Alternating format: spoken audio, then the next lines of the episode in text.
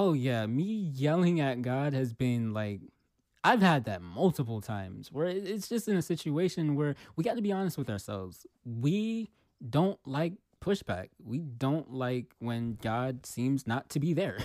And we often just want God to fill us and surround us. And I've often had times where it's like, hey, yo, where are you, Where Lord? are you? like for real, like where are you?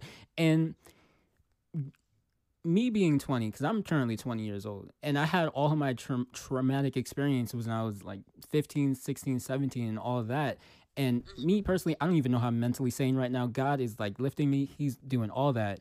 But yeah we went through the teenage phase where we shouted at god and all of that but i want to talk about artistry.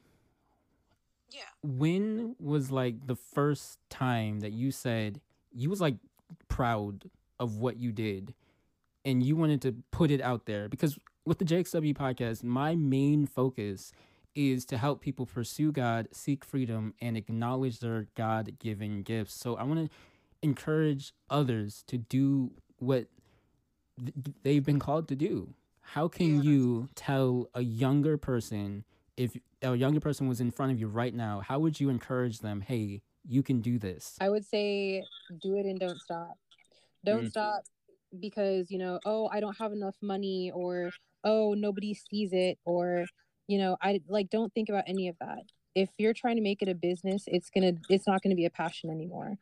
Um my my biggest thing for me and my poetry specifically honestly was just being able to like do an open mic night um the first time i ever got up on stage because i i used to think that i couldn't do spoken word poetry i truly believed that my poetry was too short it was too small to be Mm. considered spoken word and that was just me and my ignorance i didn't realize that you know length didn't matter but all the spoken word poets i listened to would have poems that were like three to five minutes long and so i decided then and there to limit myself and it Right. wasn't until i had a friend who lifted me up and she looked at me and she's like, Julia, it has nothing to do with how long your poem is.